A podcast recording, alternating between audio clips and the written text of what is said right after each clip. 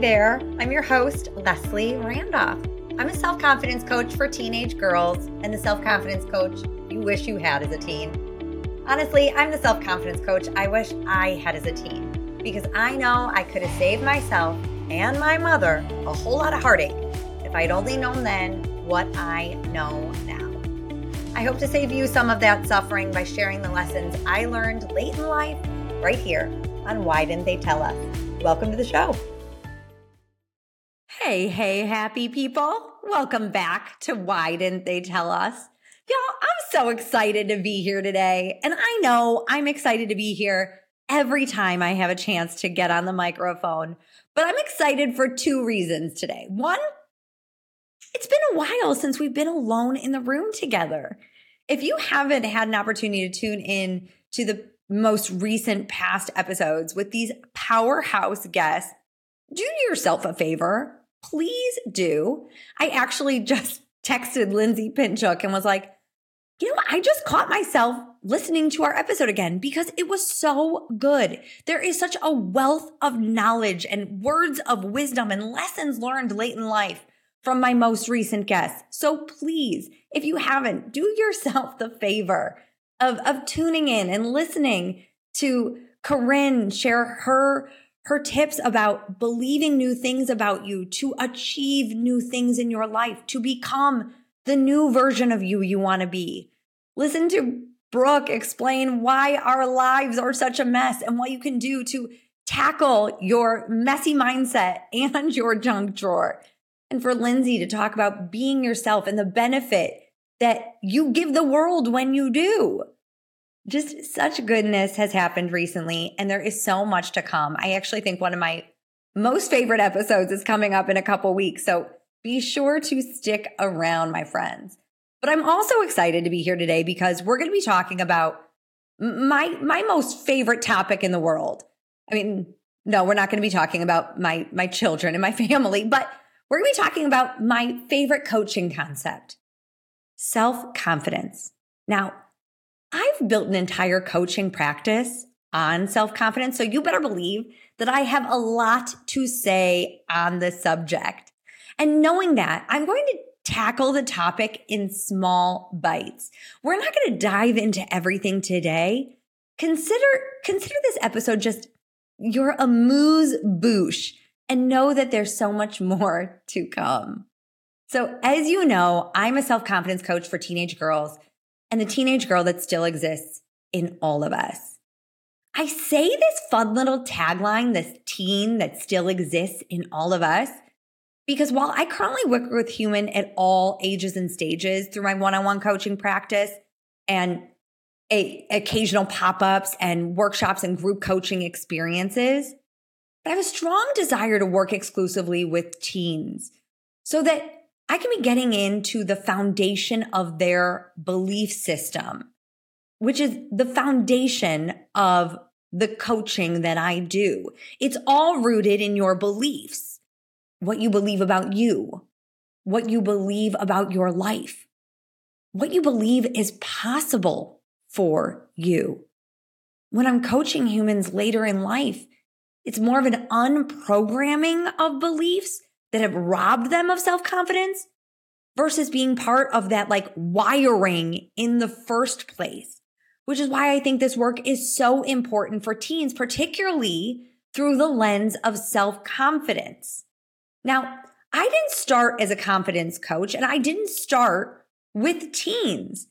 I've, I've done personal development work and leadership work for many years, but when I quit my job, my nine to five, and decided to dive in and be a coach full time, listen, I, I offered my coaching to everyone and their mother, including my mother. Hi, mom. Don't worry, this isn't the episode where I'm just kidding. I'm just kidding.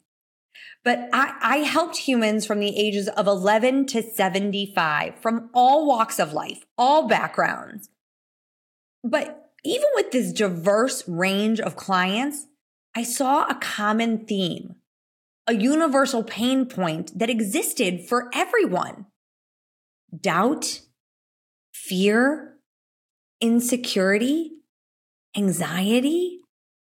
Now, these emotions, these human emotions that all of us experience, were, were standing in the way, were becoming obstacles for, for my clients to live the life that they want to live, whether that's going after goals or chasing dreams or simply just to feel good day to day. These emotions were robbing them of that experience that they so desired. Now, I always say that I'm every woman and every client that I hope to help. And I was not immune to this struggle. I too struggled and struggle to this day. I struggle with doubt, fear, anxiety, insecurity. So I can say with confidence that the antidote to these ails is self confidence. So I be- decided to become a confidence coach to address the elephant I was finding in almost everyone's room. That they were allowing these feelings to stand in the way of what they wanted and who I hope they hoped to be. So why not share what I know about self confidence? And I'll do so with this story. Um, a few years back, I was on a plane with my hubby and I was studying for my coach certification. And the topic of the day was self confidence. I was reading and listening to videos and, you know, I'm taking notes intently because I'm like, just give me some of that. I want that because, like I said, I, I recognize this. I recognize what happens in our lives when we aren't able to cultivate self confidence. And as I was listening and learning, I, I had one of those life changing aha light bulb moments. The instructor, my, my teacher, master coach instructor, Brooke Castillo of the Life Coach School, was talking about self confidence as a choice. A choice you make by simply believing in you. Now, if you've been here for a while, you, you might remember that my approach to coaching is based upon this belief that your thoughts cause your feelings. Now, if you, through this lens, choose to think you can do and be anything, you will feel self confident. Choose to think highly of you and you will feel self confident. Now, I'll back up for a moment. Thoughts, your thinking, and this is again one of those things that why didn't they tell us? Your thinking is not facts, it's not truths. Your thoughts are just sentences in your brain that you have chosen to believe. Now, again, if we think about humans that, you know, are in a later stage in life, that's probably a, a tougher pill to swallow. What do you mean my thinking is optional? My thoughts are not truths, are not facts, because we've thought them for so long that they've become ingrained in our brain as like, this is it. This is just the way it is. And if we think about our thinking about ourselves, and we're so good at doing this, right? Well, I, this is just who I am. This is my identity. I've always been this way. We give ourselves these limiting labels based on the thoughts that we think about ourselves. So back up. Your thoughts are optional. And I cannot say this one enough, especially what you think about you. The thoughts you think about you are choices that you make. Now, you might have a pile of evidence over here that you are this certain way, but if it is not the way that you want to be, I urge and encourage you to just try this on. What you think about you is a choice. No matter what that evidence pile says, you can choose to believe in you. You can choose to love you. You can choose to think you are capable and worthy of your dreams coming true of the life you want to live. Now let's go back to that plane. I'm listening to Brooke Castillo say self confidence is a choice. And my mind is just woo blown. And I took out my headphones and I said to my husband, did you know that self confidence was a choice? Like you can just decide to be self confident? And he, he looked at me with this kind of confused look that said, like, duh. But he was, I think, much kinder in that moment and said, well, yeah. And it was very clear to me in that moment that someone had apparently told him. But why didn't they tell us? Or me? Why didn't they tell me that self confidence was simply a choice I could make when I loved and believed in me, when I trusted myself. You know, if you love and believe in someone, you trust them, you know them. And that is why you love and believe in them. You see their good. That is available to you too, my friend. But I don't think I realized it in that simplistic way until that airplane ride. I had spent my entire life believing that I had missed the mark or like the genetic lottery on whatever it was that gave you unshakable self confidence. I was always in that like fake it till you make it corner of confidence and hoped people didn't find me out that I really wasn't, that the inner dialogue was like, I hope I don't screw this up. I'm going to screw it up. I can't do it. You know, such fear based beliefs that contributed to that doubt, that insecurity, that anxiety. And hello, imposter syndrome. And I see this with a lot of my clients too. So I've categorized this in, in two ways of how we get there of that, like, why don't I have it? And what we think will give it to us. And it's confidence kryptonite to, to fall into these beliefs. And it's the as soon as and the not enoughs. Let's break these down a bit.